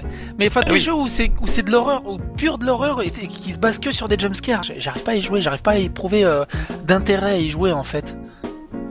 Je trouve que c'est juste malsain en fait. Est-ce que. Splatterhouse est un jeu d'horreur? Pour moi non. Non, pour moi c'est gore quoi, c'est du sang dans tous les sens et ça s'arrête à ça. Ça, ça fait peut-être peur si tu veux un gamin, parce que justement c'est gore, mais euh, passé un certain âge, en fait c'est tellement gore que ça te fait rire. C'est c'est le problème que j'ai eu avec Dead Space 3. C'est tellement gore, il y a tellement de sang dans tous les sens que ça me fait même plus peur, ça... j'ai l'impression de me promener quoi. Ah oui, le premier Dead Space, euh, c'était les miquettes quand même. Voilà, hein. alors que le premier Dead Space, t'avais un petit membre dans un coin, quelques gouttes de sang, une bonne ambiance, ça suffit, ça fait mille fois plus peur que d'avoir euh, une montagne de cadavres découpés à la rondelle. euh. Mais dans ces cas-là, le Alien Isolation, il se place pas mal quand même en survival. Oui, il est très bon. Il est très très bon. Parce que très franchement, on peut pas dire que le jeu soit dur puisque tout le monde peut le faire, mais c'est vraiment cette ambiance et le fait de savoir que si je te chope, je te bouffe au mieux. Euh, voilà, c'est cette atmosphère justement qui fait que ce jeu se place pas mal quand même en plus de, de, de faire en sorte que les murs soient isolés quand même. Et le et le fait qu'il y a qu'un seul alien dans tout le jeu. Ça aussi c'est génial. Oui. Alors tu stresses pas du tout. C'est clair. Donc c'est ça en fait, il faut vraiment, il y a le survival, les, les jeux de, sur, de survie, donc euh, Minecraft sur autre chose, le survival horror où euh, on va on va avoir euh, copec de munitions comme les Resident Evil par exemple, ou Evil Within, voilà, on va on, on va en parler un petit peu aussi, enfin très brièvement, c'est pour toucher à l'actualité tout ça, mais mais voilà, on a quand même un stock limité de, de munitions et, des l'horreur bandes noires. pure et des bandes et des- c'est magnifique. Bon, moi j'aime bien les bandes noires, je trouve que ça fait un peu ça fait, ça fait un peu fine. Bon, en jeu vidéo, je pense que Alors, comme c'est la première fois, ça nous fait bizarre. Mais je trouve que c'est pas mal, quoi. Bon, c'est, il y en a peut-être trop, mais voilà. Bah sur Dragon's Dogma, il y a déjà des bandes noires, mais elles sont toutes petites les bandes noires. Là, elles sont juste énormissimes. Et en fait, le problème, c'est que oui, ça fait film, mais impossible de me retirer de la tête qu'en fait, ils ont eu énormément de mal à, à finaliser le jeu ou à coder le jeu pour qu'il soit pour qu'il soit fluide. Alors, ils ont diminué la taille de l'écran, ils ont mis des bandes noires comme ça. L'écran est plus petit, c'est beaucoup plus facile à calculer, il y aura moins de bugs. J'arrive pas à me retirer de ce, ce, ce truc de la tête. Ouais, mais là, tu m'annonces qu'il y a des miettes sous le tapis, là, quand même. Oui, Il y a oui. des miettes sous le tapis. Il y a des miettes sous le tapis. hein. Ah non, clairement, il y a plein de miettes sur le tapis. hein. Quand Le- tu, vois le- tu vas sur les forums pour la version PC et que tu vois le nombre de problèmes qu'ont les gens, tu fais il y a des miettes sous le tapis. Le jeu il est bien, mais c'est encore un jeu japonais qui ils ont du mal avec la nouvelle génération, hein, comme d'hab. quoi. Mais alors, qu'est-ce qui vous attirait chez ce Evil Within, finalement? Quelle est la petite touche? Tu m'en parlais un peu, Psyo, tout à l'heure, justement. Quel est re- l'élément qu'on n'avait pas jusque-là? Bah, on a perdu l'élément d'ambiance dans les Resident Evil. Resident Evil 5, c'est Resident Evil 6, c'est devenu les expandables qui vont casser du zombie. Il y a plus d'ambiance, il y a plus rien, il y a plus de genre euh, j'avance doucement parce que euh, il y a peut-être quelqu'un qui va me sauter dessus ou parce que j'ai peur. Et là, le Evil Within, il revient un peu aux racines de la chose, c'est-à-dire qu'il y a une vraie ambiance, on vit l'ambiance, on traverse quelque chose. C'est pas juste on va casser du méchant et puis basta. Après, le truc, c'est comment vous le ressentez ça? Parce que par exemple, euh, moi, il y a une phrase que je suis assez fan euh, dans les Chevaliers Zodiac, c'est une attaque ne marche jamais deux fois contre le même chevalier. Et à un moment, faut quand même voir que euh, le but quelque part de, ce genre de truc, c'est à un moment, c'est surpasser sa peur et aller de l'avant. Donc à un moment, faut aussi prendre en compte que les, il y a aussi des, nouveaux jeux qui sortent, qui peuvent être la, version 3, 4 ou 5 euh, d'un premier qu'on a qu'on a fait en, en long, en large et en travers, mais qu'on n'est plus forcément la cible et on est désensibilisé euh, peut-être à ce qu'ils nous proposent hein, et on attend peut-être une, certaine révolution. Donc est-ce qu'il y en a justement qui le font ou d'autres qui ne le font pas? Parce qu'en gros, on est passé en Gogeta 4 quand d'autres sont encore au niveau Goten, quoi. Oui, oui, Concentré bah oui. Monkey, merci. Ouais, une De fois la rien. surprise passée, une fois la surprise passée, c'est clair que ouais. et, et du coup, ça, ça a une bonne durée de vie selon vous ce genre de, de produit ou? C'est-à-dire sur le long terme ou tu veux dire pendant le pendant que tu joues ou?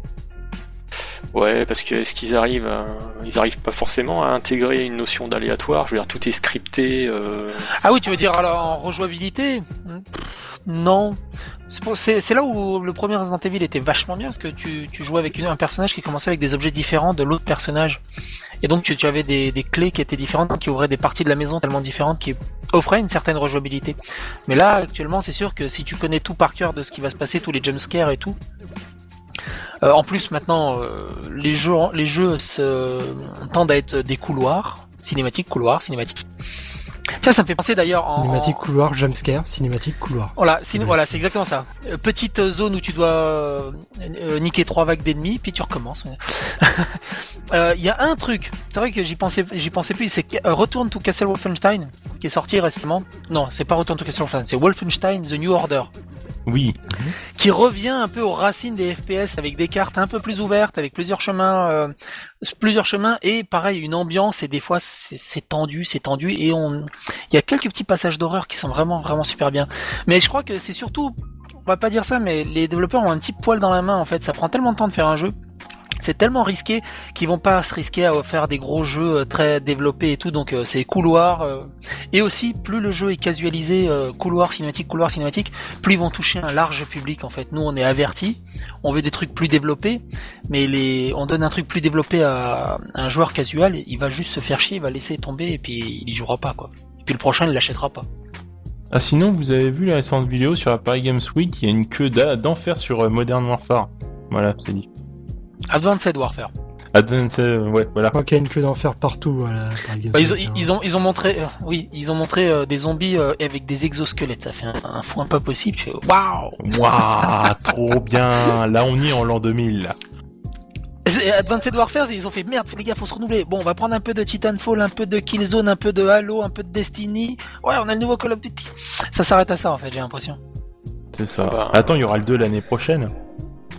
Puis ce qui marche, hein, c'est pas. De toute façon, ça marche, hein, donc. euh, Bah, il n'y a pas que les humains qui ont droit au transhumanisme. hein. Euh, eux aussi, ils ont, ils ont droit de, de se transcender ou de transgresser. C'est c'est comme d'hab, on dit ouais, pourquoi ils font que ça? Pourquoi ils font que ça Mais le problème, c'est que ça marche, ça se vend par des palettes entières. Après, ce qui est intéressant, justement, c'est euh, moi, par exemple, euh, bah, je suis peut-être plus vieux que vous, donc euh, euh, je suis tombé dans des jeux, euh, genre par exemple un Diablo 1 pour moi été quelque chose qui pouvait foutre la trouille parce que justement tu descendais Oui, directement dans un endroit confiné, il y avait une, une- une dimension lourde d'aléatoire, tu savais vraiment pas sur quoi t'allais tomber. Il y avait cette notion qui a euh, disparu dans Diablo 3 qui était le radius, qui faisait que tu émettais plus ou moins d'éclairage, donc tu pouvais avoir un champ de vision complètement euh, nul. Et en fait, euh, dès Diablo 2, ils ont commencé par exemple à scripter des quêtes, etc. Donc à scléroser une certaine partie de l'aléatoire. Et dans le 3, c'est devenu très très rigide en fait. Et du coup, on se perd pas, on a on n'a pas peur. euh, L'éclairage, euh, c'est plutôt un truc qui est, qui est sclérosé au niveau du graphisme pour éclairer plus à des endroits et moins à d'autres. Mais en fait, c'est pas forcément. Ah, Diablo 3, j'y- arrive pas. J'ai l'impression, il y a tellement de chiffres à l'écran, j'ai l'impression d'être Néo devant son écran d'ordinateur, là devant la matrice. Il y a, a des ça pleut des chiffres dans tous les sens. Et euh, moi, je sais que par exemple, il y avait une époque euh, des, euh, des 8 bits, des trucs, euh, même sur Amiga ou des choses comme ça, où euh, les contraintes techniques faisaient qu'il y avait un tel confinement et la plupart des jeux, en fait, on, on s'enfonçait tout de suite, où on, commençait la- dans, des sous-sols sombres, etc. Donc il y avait vraiment ce, ces labyrinthes, on était oppressés. Euh, et je pense que euh, du coup, ça m'a certainement aussi désensibilisé à tout ce qui s'est Ah. fait récemment, où on, on a des décors, où on voit loin, où on n'a pas, comment il n'y a, pas d'agoraphobie ou, ou de trucs comme ça, quoi. Que Le, le confinement dans les jeux a... sert beaucoup pour l'horreur. Tu regardes, euh, même tu regardes Resident Evil, au début t'es dans un petit manoir, tu dans des petits couloirs du, du manoir, les, les pièces sont toutes petites et après ils commencent à t'agrandir petit à petit. Là que t'as besoin de, cette notion de, confinement. Je pense d'ailleurs que c'est pour ça, enfin c'est une des raisons pour lesquelles ils avaient euh, fait du couloir pour, euh, Doom 3, c'était pour vraiment t'oppresser euh, dans le jeu. Même s'il y avait les problèmes techniques derrière. Le Resident Evil 1, tu étais dans un manoir. On est passé au Resident Evil 4 où tu étais dans un village. Le Resident Evil 6 où tu étais dans une ville. Et bientôt le Resident Evil Open World. Ouais, mais tu vois, enfin même tu vois le Resident Evil 4 euh, dans le village, t'as pas trop peur jusqu'à ce que t'aies un mec avec une tronçonneuse qui te fonce dessus. Ah putain, moi sens- quand j'ai vu les corbeaux au début, j'étais pas au clair. Hein. Oui, Après, il y a aussi le contexte et la découverte aussi qui, qui, qui renforce ces impressions. Bah, ce qui serait intéressant là, c'est en fait qu'est-ce qui parce que le comment dire, il y a dans le le, le vidéo ludique, le jeu vidéo, etc. au sens large, on est dans un monde en fait où il y a un impératif euh, d'action est souvent euh, pour obliger le l'utilisateur, le, joueur à comment dire à interagir avec l'interface, on est obligé de le mettre dans une situation de survie.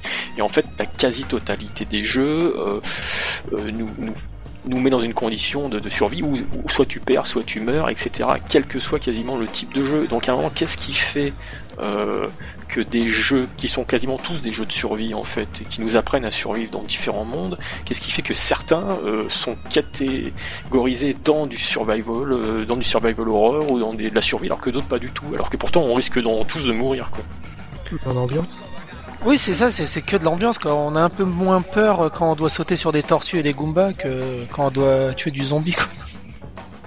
Et la mise en ambiance, en fait, faut réellement associer euh, le personnage que tu joues à toi-même. Et après, il faut faire une mise à mal de la de l'univers. Tu commences en fait dans un univers qui est déjà qui te paraît identique au tien, te paraît complètement plausible, et petit à petit, on t'emmène dans un univers qui est qui est, qui est malsain.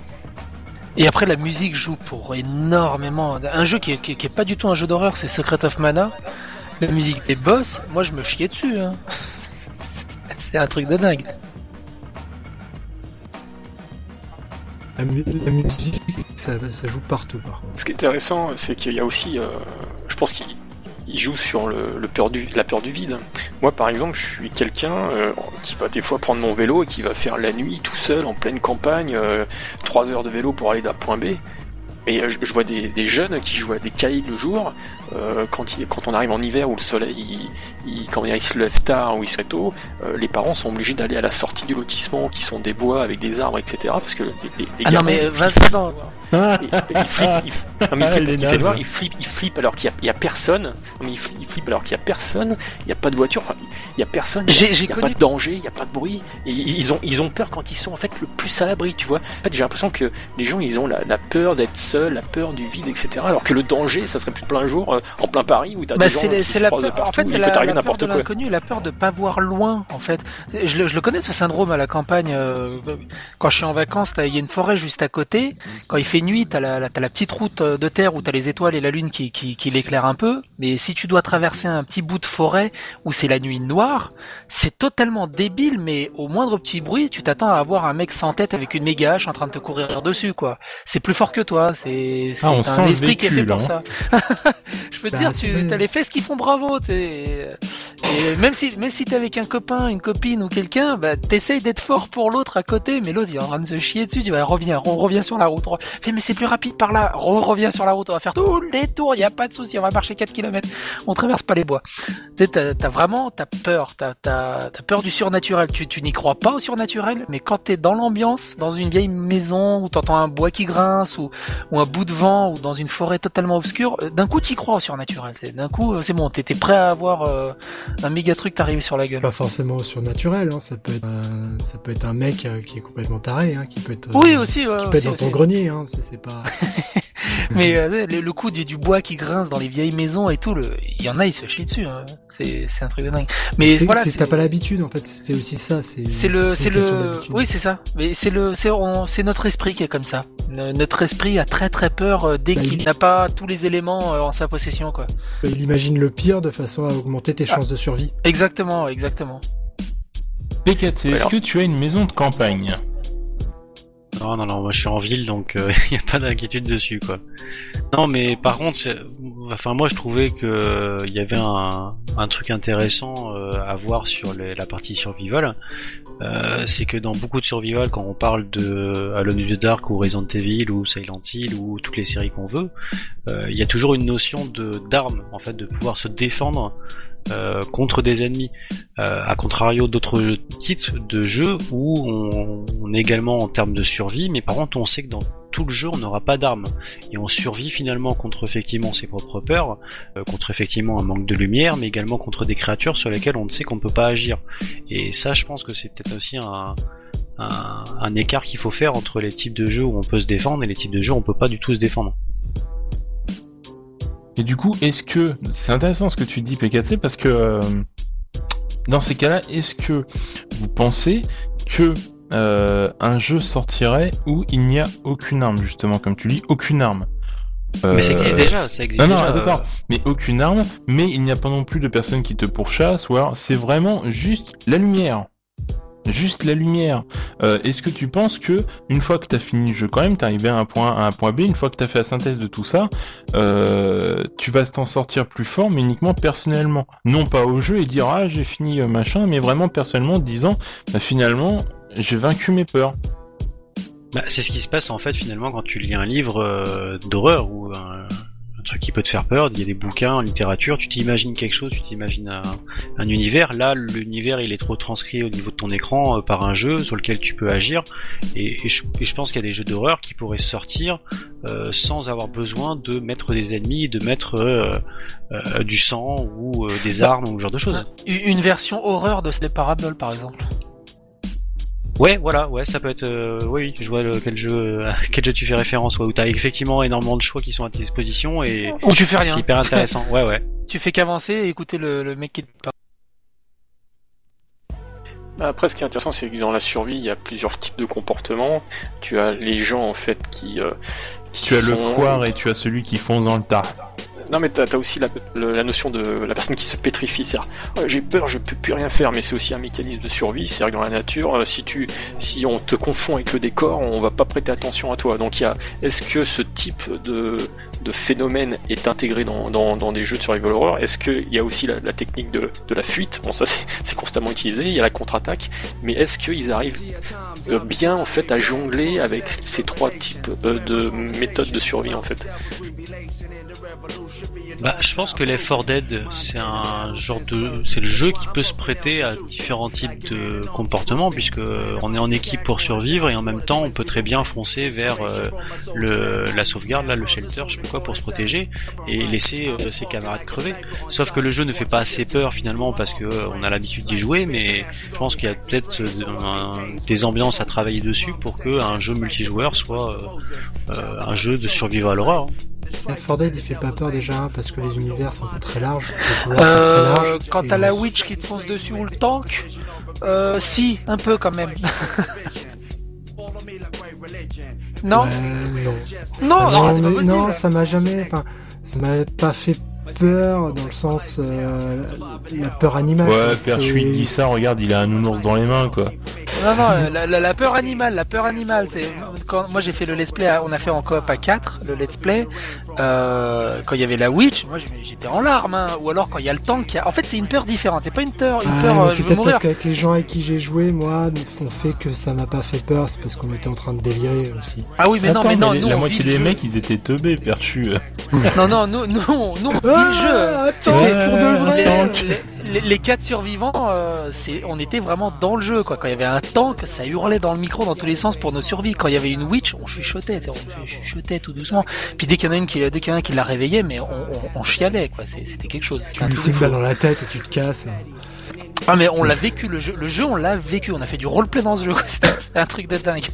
Mais ouais, je justement, pensais c'est pas que c'était possible, tu vois. Mais c'est ça qui est intéressant, c'est que suivant le joueur, en fait, tu peux, tu- en fait, tu t'y crois toi-même pour que tu prennes du plaisir à jouer à ce genre de jeu en te disant, je vais me faire peur en même temps. Et je pense que Oui, si voilà, tu en pars, fait, euh, tu te mets dans le truc, bon allez, je vais me faire peur, je vais vivre le jeu. Tu peux pas me dire, ouais, c'est qu'un jeu. Non, je vais, je vais me mettre à la place du héros, je vais vivre le jeu. Et ce qui était bien dans le Left 4 Dead, c'est que euh, déjà, les vies ne remontaient pas toutes seules. Déjà, parce que ça aide beaucoup à pas avoir peur. Ça, tu te mets dans un coin, t'attends que tes vies remontent, c'est bon. Et euh, t'as plus aucun, aucune peur de, mourir en fait au, au prochain tournant. C'est ça qui est dommage.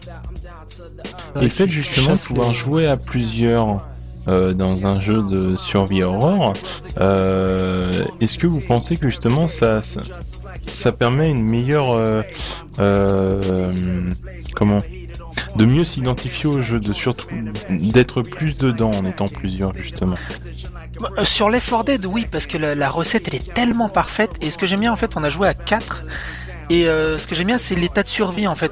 Tout le monde a joué, je pense, à Left 4 Dead. Euh, la dernière mission, avant de finir le niveau, il faut tenir la position pendant euh, 15-20 minutes, en fait. Et ce qui est bien, c'est qu'on est tous en train de hurler dans, dans, dans, dans chacun de son côté, mais euh, sans même se parler sur une stratégie commune, chacun va prendre sa position là où il pense qu'il est le mieux. Moi, par exemple, moi, je protégeais les escaliers pour ceux qui venaient d'en bas. J'ai un ami qui s'occupait du balcon à gauche, euh, et à chaque fois, euh, sans se parler, on, checkait du coin de l'œil savoir si le, le en cas de problème, s'il était pas trop loin pour pouvoir euh, lui, lui prêter main forte, pour pouvoir le ressusciter s'il mourait.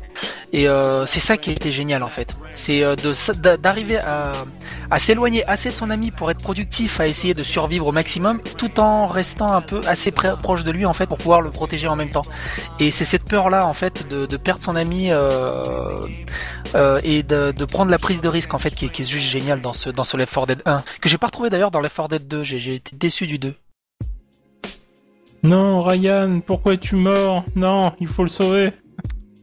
Après, je pense que le, le réseau distant est plus intéressant que le réseau local, parce que justement, euh, le fait de, de jouer sur euh, des gens qui se connaissent pas, le manque d'empathie, le, y a, du coup, il y a des gens qui vont moins rechigner euh, à instrumentaliser les autres, à faire des fausses alliances. Des gens qui vont dire à un moment, euh, ouais, euh, allez, je me sacrifie pour les autres. D'autres vont, vont, décider de te sacrifier avant que tu décides quoi que ce soit, etc. ouais, non, moi par contre, j'ai joué qu'avec des, des, gens que je connaissais. Mais oui, oui, c'est clair. C'est clair que, en fait, c'est dans quand tu vois qu'il te reste plus que 20, tu sais, comment dire, deux chargeurs, on va dire 20 points de vie, que t'as ton copain qui commence à se faire agresser par le tank. Est-ce que tu vas ou est-ce que tu vas pas? Est-ce que tu tu t'enfuis parce que t'as une chance de voir le bout du niveau et de t'en sortir tout seul ou est-ce que tu vas lui prêter main forte euh, sachant que tu peux crever et tous les deux peuvent crever quoi? C'est intéressant. Bon bah c'était bien sympa. Salut mec, hein, amuse-toi bien. C'est chaud quand même, c'est chaud les mecs. Il faut toujours soutenir les copains en phase difficile de jeu. Ah, quand t'as un tank sur la gueule qui te mitraille, euh, c'est pas facile, c'est pas facile. C'est faut, faut le vivre en fait pour le comprendre. Alors quand on dit tank hein, dans le jeu, c'est parce que dans Live, dans vous avez un putain de zombie comme us, genre Hulk Hogan, tu vois, mais en zombie tout chauve. Qui t'envoie des euh, bagnoles. Qui vous fonce, qui vous défonce, et qui de temps en temps se la joue Hulk, qui lui, quand toi tu balances une Madeleine, lui te balance une voiture. Voilà. Et, sachant qu'il faut 4 ou 5 chargeurs, euh, même peut-être plus pour, pour en venir à bout, quoi. Ouais, au moins, ouais. quand tu trouves pas de voiture, il te balance la route. Ouais, c'est ah, mais les accidents de la route euh, tuent plus que les guerres en ce moment. Et, je m'en souviendrai toujours, c'est qu'il y, a une des missions, c'est sur un toit d'immeuble. Alors là, forcément, à chaque baigne, t'as un copain qui vole. C'est un truc de dingue. Et alors, euh, moi, il y a un truc qui m'intéresse de, savoir, est-ce que, euh, parce que bon, le, terme addiction dans dans le monde audiovisuel là est mis à toutes les sauces et il peut prendre toute sa dimension parce qu'effectivement, dans un dans du, jeu vidéo au sens large, euh, qui est lié forcément à, l'impératif d'action et donc finalement à la, condition de nous mettre dans un système de danger où on doit survivre, on est forcément, sauf les gens qui suicident, on est tous addicts à la vie. Donc quelque part, est-ce que euh, des, jeux qui nous mettent plus profondément dans une ambiance de survie avec tous les mécanismes qu'ils utilisent, est-ce que ça peut créer une addiction euh, encore plus poussé euh, le, fait de vouloir survivre à tout prix et d'aimer ce, type de, jeu plutôt que d'autres en fait. Bah, après, en fait, si t'as envie de survivre, tu pars en forêt avec ton sac à dos et, là, je pense que t'arrives à surpasser, enfin, trouver le truc de sur enfin les appels l'adrénaline de survie, voilà, de, de ce que t'as envie. Je pense que le jeu vidéo, à partir du moment où t'as un média ou comme un film ou comme un bouquin, à partir du moment où t'arrives à te détacher physiquement, tu peux justement te dire, bah non, j'ai pas peur parce que ça peut pas m'atteindre. Après, dans, Evangelos, Evangelos dans Man vs Wild. Le problème, c'est que si jamais en fait tu commences à réellement avoir peur dans un jeu, t'y toucherais plus. Comme euh, DVP n'a plus touché à à son jeu sur GameCube, dont le titre vient de me sortir de la tête d'un coup. Eternal Darkness. Il a pas eu peur, c'est juste parce que sa sauvegarde était effacée, donc il était dégoûté, il a ragé. J'étais trop blasé, j'ai arrêté le jeu. Oui, mais enfin, si tu veux, ce, le fait que le jeu efface sa sauvegarde, ça l'a touché réellement dans, la, dans le réel. ah ouais, ça m'a fait chier quoi. Si, le jeu commence à te toucher réellement, bah tu, tu y touches plus, t'as plus envie, c'est euh, le jeu te dégoûte, t'as plus envie, donc tu, tu ah, le rejettes tu le rejettes pendant un petit moment, mais c'est un peu l'amour vache. Tu as envie de ressentir des fois cette interaction en fait. Et tu vois, moi personnellement, tu vois, je prends, euh, je prends mon exemple parce que moi j'ai, moi j'ai beaucoup joué avant sur PC. Il y avait euh, les jeux comme euh, Seventh Guest et Eleventh Hour qui sont sortis et ces jeux-là, en fait, moi, ils me faisaient peur. Et en fait, c'est, mais je, je, je, suis persuadé que maintenant j'y joue, ils me font pas peur, mais c'est tellement le la publicité qui était faite autour du jeu, qui était oui, c'est des jeux d'horreur, machin et tout, que ça me faisait peur d'y jouer. J'avais pas envie d'y jouer, j'avais pas envie de, le choper ou de, l'acheter ou quoi que ce soit. Ça, me faisait trop peur. Me bah, dégoûter. Après, on peut imaginer des. J'étais trop jeune aussi, je pense, à l'époque. C'est possible. Mais c'est comme moi, moi, avec les films qui font trop peur, j'ai pas envie de les regarder. J'ai vraiment pas envie. Après, on, tu parlais du fait que le, le, jeu peut te faire peur, enfin à partir du moment où il peut agir sur la réalité. Euh, c'est vrai qu'il y a des jeux euh, qui on pourrait les imaginer euh, à partir du moment où tu je sais pas tu, tu prends un jeu sur Xbox, t'es connecté donc t'as un login, un mot de passe, donc t'as au moins un identifiant. Tu pourrais avoir des jeux qui par la suite t'envoient finalement des mails ou des SMS ou des choses que t'as pas forcément prévues et qui te font flipper, flipper parce que t'as pas t'étais pas au courant que ça pouvait se produire en fait. Ça, ça, peut être intéressant à développer. Je sais qu'il y a des jeux où en fait on peut aller faire des recherches sur internet euh, par rapport au jeu, il t'oblige à aller faire des recherches à tel endroit, etc. Mais ça, peut être, à mon avis, un jeu intéressant pour euh, te plonger dans un jeu d'horreur tout en ayant des actions euh, dans la réalité et te surprendre en fait. C'est ce que fait d'ailleurs Eternal Darkness finalement quand, enfin justement en plus, euh, je sais que Psyo a justement euh, tout spoilé parce que le jeu je l'ai, je l'ai chez moi mais j'ai pas encore joué donc maintenant je sais ce qui va se passer. Ah là là Non, ah non non. Mais c'est pas grave. Il t'a- non non, il t'a spoilé les techniques du jeu, mais il t'a pas spoilé l'histoire parce que l'histoire est quand même comme sang. Elle est cool, ouais. Mais bon, euh, c'est c'est toujours difficile, c'est de, de, tu te dis bon bah le jeu il a quoi? Il a 15 ans? Est-ce que c'est spoilé ou Ah pas? bah oui, non, Voilà. non, mais je sais même pas si j'ai joué un jour, mais au moins je sais que ce qui est inattendu, c'est euh, bah tiens, j'ai pas pensé que le jeu pouvait euh, générer ça, comme euh, Metal Gear Solid, où effectivement il dit ah bah tiens, je vois tes mouvements parce qu'il lit la carte mémoire. Exact, oui, ça joue avec le joueur, ouais, exact, exact. Et c'est ça qui peut marcher à mon avis en termes de survival horror, ce, ce que pro- produire finalement un jeu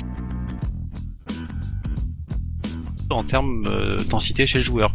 Quelqu'un qui serait pas quelque chose qui fait en dehors des normes finalement, qu'on s'y attendrait pas. En fait. Exactement. ouais.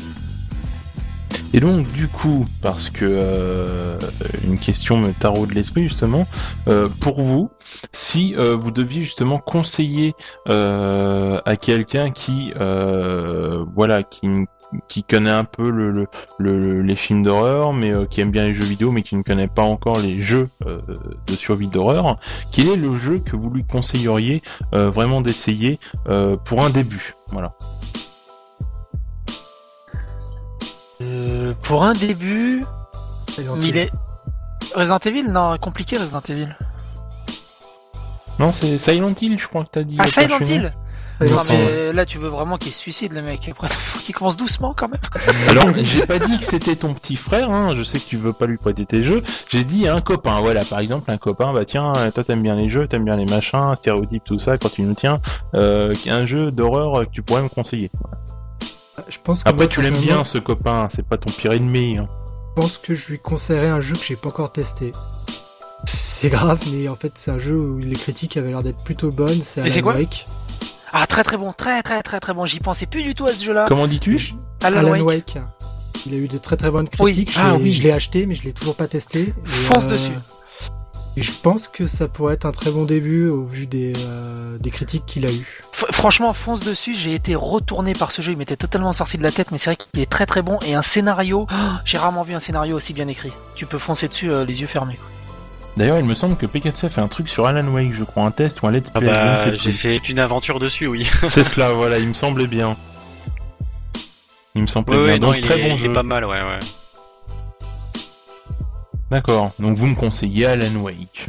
Enfin, à quelqu'un, voilà. Ah oui, oui, Alan Wake. Moi, moi, pour, pour le quelqu'un qui devrait se mettre dans l'ambiance, qu'il ait un peu peur et tout, euh, il n'est pas considéré comme un survival horror, mais c'est euh, les métros, métro 2033 et, euh, et Last Light. Ah, très bon jeu aussi, qui, qui soulève beaucoup de d'idées. Bon, pas Ouais. forcément horreur, mais beaucoup d'idées, beaucoup de réflexions. Beaucoup de réflexions de survie et on, on a peur hein, parce que quand on est dehors avec le masque, qu'on a trois balles, qu'on n'a plus trop d'oxygène et tout, euh, il y a vraiment un, de l'angoisse. En fait, le jeu euh, crée de l'angoisse. Il crée énormément d'angoisse, énormément d'angoisse dans l'am- dans l'ambiance. D'ailleurs, il y a eu un bouquin, je crois, si je dis pas de bêtises, Mais oui, oui, oui, il y a eu un bouquin. il me semble. C'est tiré, me le semble. jeu est tiré d'un bouquin. Le bouquin est sorti avant. Tout à fait. Oui, puisqu'on avait justement le bouquin qui était par rapport à cela, et en parallèle, on avait aussi euh, par rapport, bon, on va parler film, mais euh, avec euh, Brad Pitt, le film de zombies là. Ouais, lui, autre chose. World War Z, où il y avait Z, ouais. le, le, hum, guide de survie de- contre Oui. contre les zombies. Voilà. Tout à fait, tout à fait. Donc bah mes amis, je pense qu'on a on a pas mal dégrossi le terrain en tout cas en ce qui concerne l'horreur. Le soleil va bientôt se lever par nos contrées. Euh, bon, il y a encore quelques heures, hein, je déconne, mais bon, comme vous le savez, euh, quand les zombies euh, sont levés, les zombies dansent, donc on va aller faire la fête, hein, bien sûr, tous euh, champagne et verre de sang. Et en tout cas, bah, je vous remercie tous d'avoir participé. En tout cas, c'était bien sympa de votre part. Je vais faire un petit tour de la table bah, pour vous bah, pour savoir euh, bah, un petit peu que qu'avez-vous envie de dire justement par rapport au sujet ou en général ou, un coup de pub ou n'importe quoi quelque chose que vous avez envie de dire euh, plutôt plutôt coup de cœur ou plutôt d'envie euh, allez-y lâchez-vous Evan par exemple Bah, moi je pense que il y a effectivement, enfin, ce type de, produit qui, qui fait succès, je pense que c'est aussi parce qu'on est dans un monde qui commence à abuser sur la sécurité. Et du coup, comme on est dans une espèce de civilisation qui veut tout maîtriser, tout contrôler, finalement, euh, les gens, euh, il y a le contre-coup de ça, et du coup, ils ont tendance à aller aussi dans les sports extrêmes ou les événementiels comme ça, qui sont un peu euh, tirés par les cheveux. Les gens ont besoin de, se faire peur parce qu'en fait, ils ont tellement contrôlé leur quotidien qu'ils arrivent même plus à se surprendre euh, des petites choses de la vie. Et voilà, et donc ils sont obligés d'aller dans l'extrême pour se, foutre les chocottes, mais bon, après il y a aussi des accidents, hein, c'est que euh, faire des sports extrêmes quand on n'a pas la condition physique, des fois faut faire gaffe. quoi. Voilà. D'accord, pour se sortir du quotidien. Je vois tout à fait ce que tu veux, ce que tu veux dire. P4C.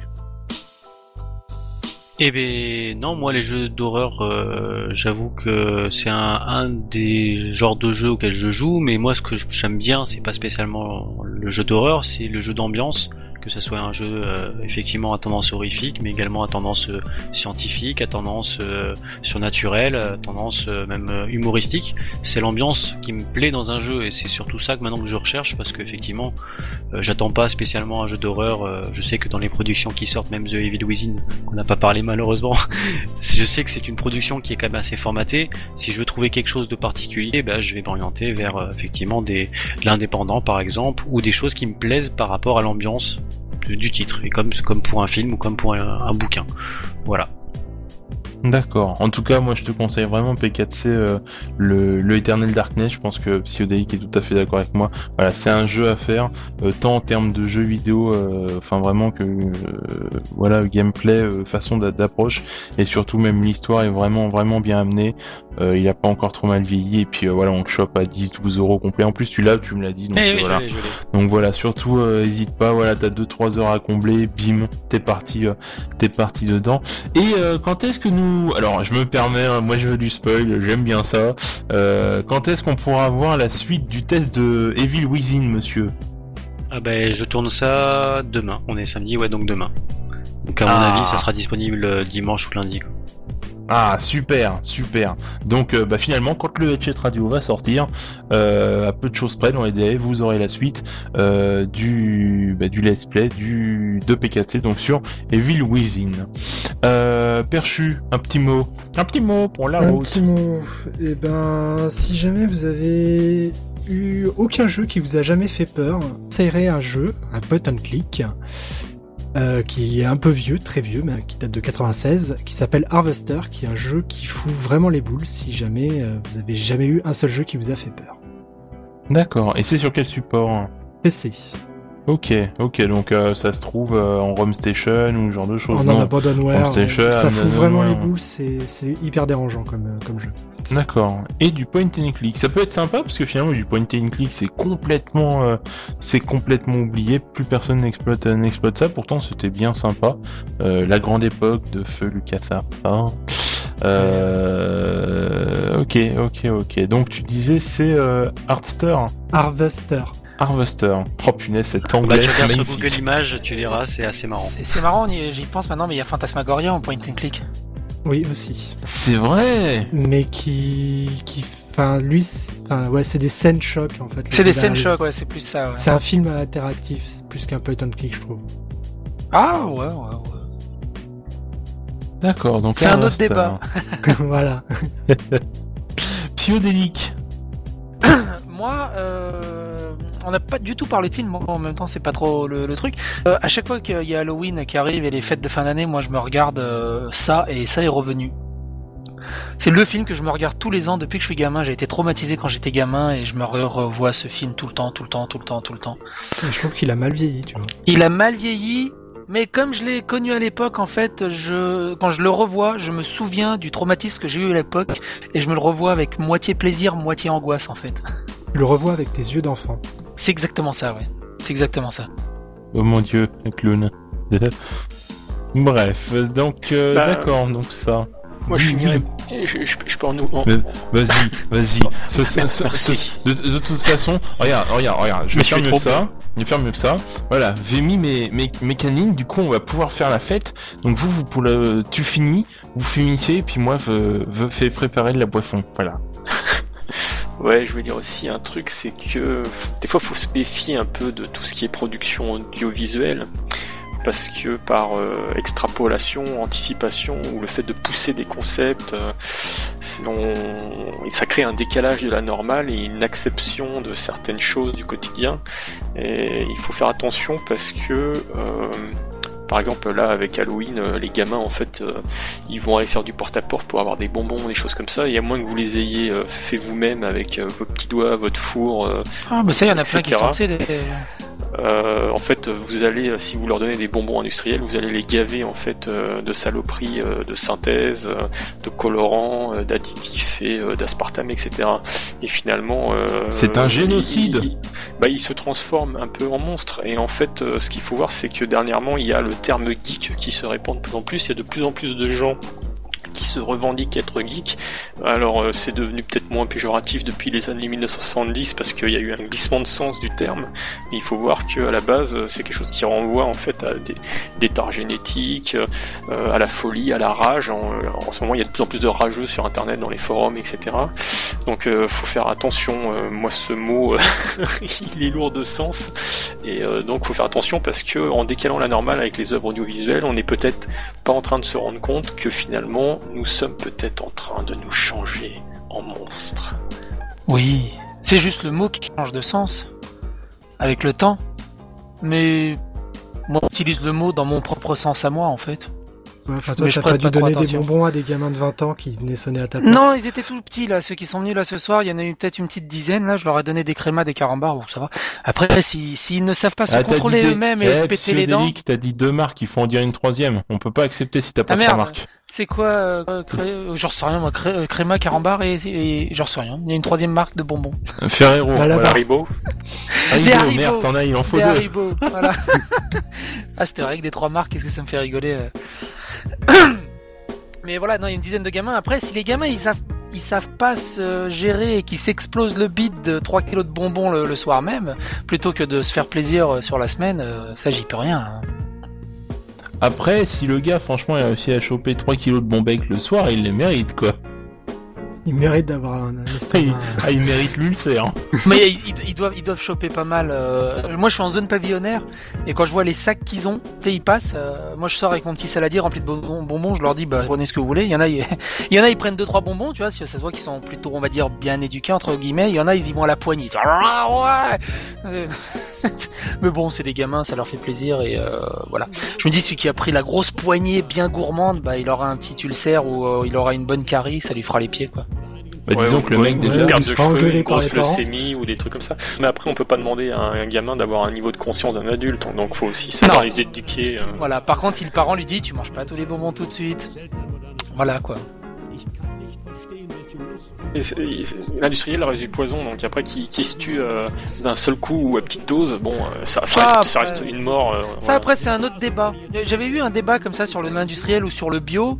Et en fait quand tout était bio il y a quelques siècles on mourait à 35 ans. Maintenant que tout est industriel et qu'on bouffe de, de la merde en carton on vit jusqu'à 90 ans. Donc euh, c'est- un bon côté. On bouffe de la merde mais on vit plus longtemps et en meilleure santé. Ouais, mais Oh. ça, c'est la magie de la télé-réalité. Donc, moralité de cette émission, euh, le jeu vidéo, c'est bien. Les jeux d'horreur, c'est bien. Les bonbons, c'est bien. Voilà. Puis bon euh, c'est euh, gros gamer plus geek euh, plus nutrition. Il y a un truc qui colle pas dans le tas. Ouais, il y, a un- y, y a- mot mystère qui s'est caché dans. Bah, déjà, euh, pour ceux, euh, pour ceux qui nous écoutent, faut savoir que juste avant l'émission, euh, quand j'ai dit est-ce que vous êtes tous prêts, tout le monde m'a dit ah bah je vais me chercher un paquet de gâteaux, puis moi ah je vais me chercher une pizza. Enfin, les gros geeks quoi, c'est. C'est la normalité. En tout cas, bah, j'étais bien content de vous avoir. Euh, comment je dénonce? Oh là là Oh là là C'est pas grave, je on a peux pas. tous mangé du poisson avec un petit peu d'haricots verts. Voi- Voilà, c'est ça. Puis deux trois fagnons de carottes aussi. Hum, c'est bon les carottes. Note, note pour plus tard, ne pas faire un jeu multijoueur de survivalisme avec Da Vinci, il va vous balancer. Ah non, monsieur l'agent, c'est pas moi qui les ai tués, c'est eux. Très bien, très bien. Bah écoute, en tout cas, c'était bien cool de vous avoir ce soir, euh, les potes, en tout cas sur ce sujet. On se reverra pour un autre débat euh, le mois prochain. En tout cas, euh, bah, je vous souhaite une très bonne semaine. Euh, nous, on va les festoyer dans les catacombes, tu vois, t'as vu. Et puis, euh, et puis, bah à très bientôt et ciao, bon dimanche. Salut. À bientôt tout le monde. Ciao, ciao. Bisous.